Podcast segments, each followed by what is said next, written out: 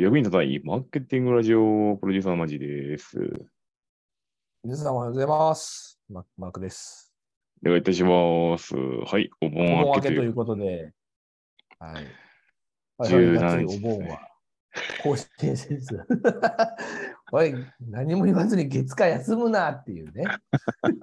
だったら大丈夫だ誰も聞いて。誰も聞いてないから大丈夫ですよ。あの好きに配信をするっていうところなんで。はい。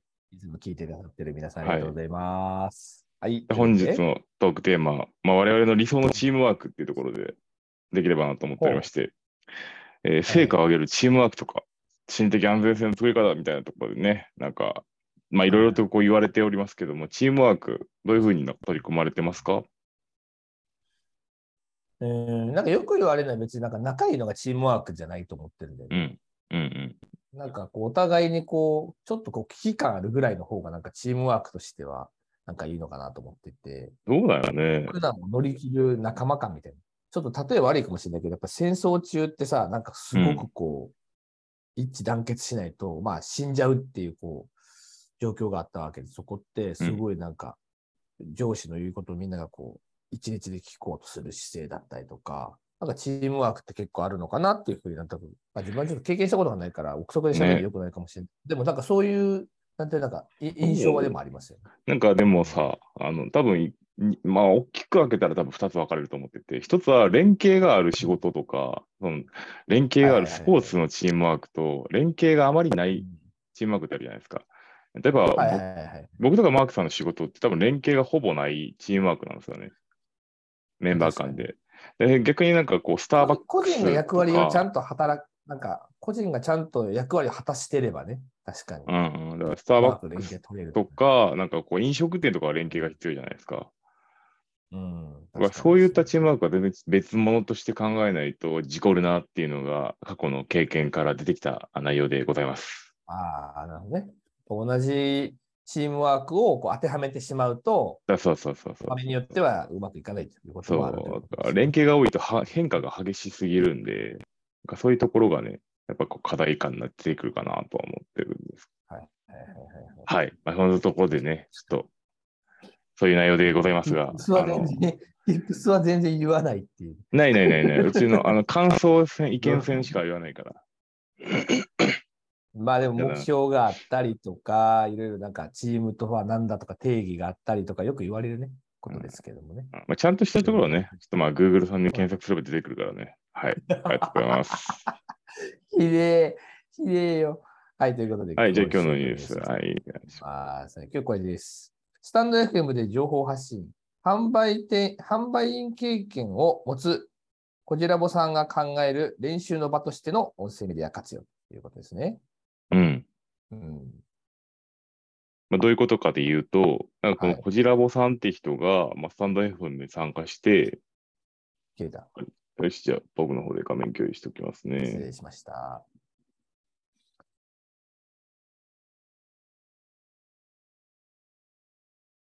はい。で、こじらぼさんは？これ見えてる？見てます、見てます。はい。こじらぼさんっていう方が、まあ、音声配信をね、始めて、で、それで、まあ、どういう、なんか、なんだろうな、あらゆるシーンで課題になりました、みたいな、せっかくスキルの向上うん、みたいな、なんか、まあ、ようわからんこと言ってるんですけども、はいはいはいはいはい。実際に、こう、個人で、こう、配信をはめ始めてる人が多いんですよね。スタンド F、多分今ね、10万チャンネルぐらいあるんじゃないですかね。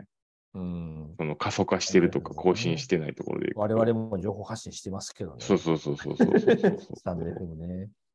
そう、だから、で、しかも、スタンド FM は、あの、お互いに聞き合うみたいな、本当の SNS 的な活用方法として使われてるんで、だからなんか知り合いが、ラジオうんフォローしてくださってる人も、ラジオ配信者の人なんでね。だから、あれは、なんかこう、き聞く、聞き合う、情報を聞き合って、双方向に音声で配信を聞くみたいな、なんかそういう。ものなんで、モイシーとか、なんか Spotify とか若干構成が異なるんですけども、はいはいはいはい。かといって、じゃあコンテンツでそこでこうなんかこう、なんだろうな、インフルエンサーが増えてきたのかでいくと、まだそこまでいけないよなって、だから世世の中的に出てきてない気がするんですけど、その辺ってどうですかね？なるほどね。うん。あんま使われてないイメ音ージ確かにでも音声のインフルエンサーってなんかあんま聞かないね、確かに。うん。そうなのよ。画像の方のインフルエンサーは結構聞きはす、聞くけど、うん。画像っていうか動画の方のね、配信。そうか。で、しかもここで出てるように、ポッコチャとか17ライブとかショールームみたいな、ライバーっていうところも結構多いインフルエンサーですけど、音声の、音声の双方向の場合のところはやっぱりうんせ設計上インフルエンサーがなり得ないというか、あまりこうメリットないんだろうな。確かにな。声優さんとかが、まあ、昔ね、ラジオ番組とか結構 AM とかでも持ってらっしゃったイメージ、コアなファンがついてるイメージありましたけど、その声優さんも最近やっぱ顔出ししてて、インターネットラジオとかも全部顔出し付きのものも結構多いですからね。どうしてもやっぱりこう動画っていうものとか、本人がそこにいるっていうこと自体は、インフルエンスする上ではすごい魅力的なことなんでしょうね、きっとね。そうだね。だから、まあ下地はもしかしたら使われてるかもしれないですね。スタンド FM 初期やってて、うんで、ちょっとなんか違うところでバズったりとかして、インフルエンサーになって、実はスタンド FM やってましたみたいなのがあるかもしれないけども、音声単体でじゃあどうなるかっていうところはね、若干違うような気がしてると。ただ、まあ、き期待はしてるみたいなところはなんか出てて、うんうんこれで物が売れるようになれば最強の販売になれるっていうところで、なんかまあ、あのラ、ライブ配信じゃないですけど、物を売ると。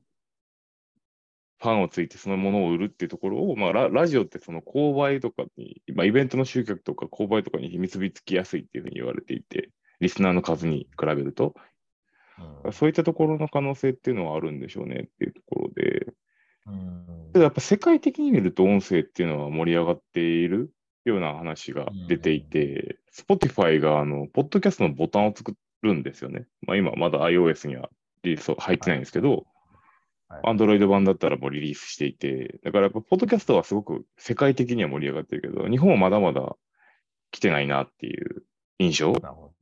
なんですよ。だから、あと数年経ったらもしかしたら来るのかもしれないけども、やっぱりちょっと UX 的には日本は音声はまだまだ来ないし、もしかしたら来ないかもしれないっていうところなんなんかほら、前にさ、この話題ちょっと取り上げたときに、アメリカとかもそうだけど、結構車文化が多くて、うん。移動からの音声需要結構やっぱ強いよねって話してて、うん。まあ中国とかもやっぱりどうしてもこうね、電車とかそういうのが発達してないっていうのもあって、移動文化が多いっていうのもあるから、音声っていうのは比較的あるのかもね。日本は他の世界各国から見てみても、鉄道がもうめちゃくちゃ充実してる国でもあるから、でもさ、こう、移動中でも耳だったら聞けるじゃんっていう話はさ、あるわけでさ、うんうんでも音楽聴いてしまうよねとか、なんか、そこなんだよな。動画を見てる人も結構いるしね、もう今スマホで。うん、5G でまあ無制限だったりするしっていうところで。うん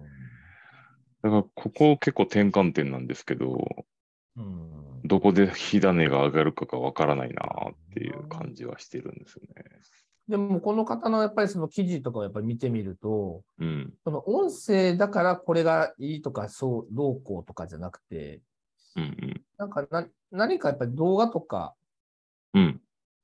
テレビとか、なんかいろんなものをこう参考にって書いてあるから、どうしてもこう介護官みたいな形になってるんでしょうね。ああ、なるほどね。いや、そうそうだよね。だから、メインのなんか娯楽があって、プラスアルファみたいな感じで、音声配信がこう、位置づけられてる感覚がすごくありますね、印象としてはね。まあ、でもこの人が言うスキルアップみたいなところでいくと、音声で録画して、で、うんそれを振り返って聞くみたいな、もしかしたらそれで、なんか話すことの練習にはなるんじゃないかなと思うんで、まあ、おすすめはするんですけどね。みんなやってみたら、みたいな。簡単やから。まあでも喋る練習には実際になるんじゃない？こうどう喋ろうとか、えー自分の言葉をこううまく伝えようとかっていうのは、慣れてないとこうさ、なかなかこうすぐにはできる話じゃないんで、まあうん一回やってみようっていうことでチャレンジしてみてもいいのかもしれない。だね。だけど、えースタンド FM みたいなやつだと、ただ単に配信するだけだとさ、い第1回目配信だとなんか、最近うん。始めたユーザーみたいな形でちょっとピックアップされるけど、あの、2回目以降の配信って全部埋もれちゃうから、基本的には自分で積極的基本にはそうですね。ないとね。うん。プラットフォーム側に期待はできないね。ううんん。プラットフォーム型に期待はしない方がよくて、自分たちでいかにっていうところがいいんだろそううだどうと。やってインフルエンスするかっていうのはね、考えないといけない、ね。まあでもそれも含めてインフルエンサーがちょっと増えにくいっていうのはあるのかもしれないね。うん。あるかプもねっていうラットフォーム。そのものに対するなんかインフルエンス力は高くないっていうのがあるから。はい。じゃあそんなところで今日の結論としては、あの、音声配信始めてみたらっていうところですね。ぜひ応援しております。すねお願いします。じゃあ、いってらっしゃい。バイバイ。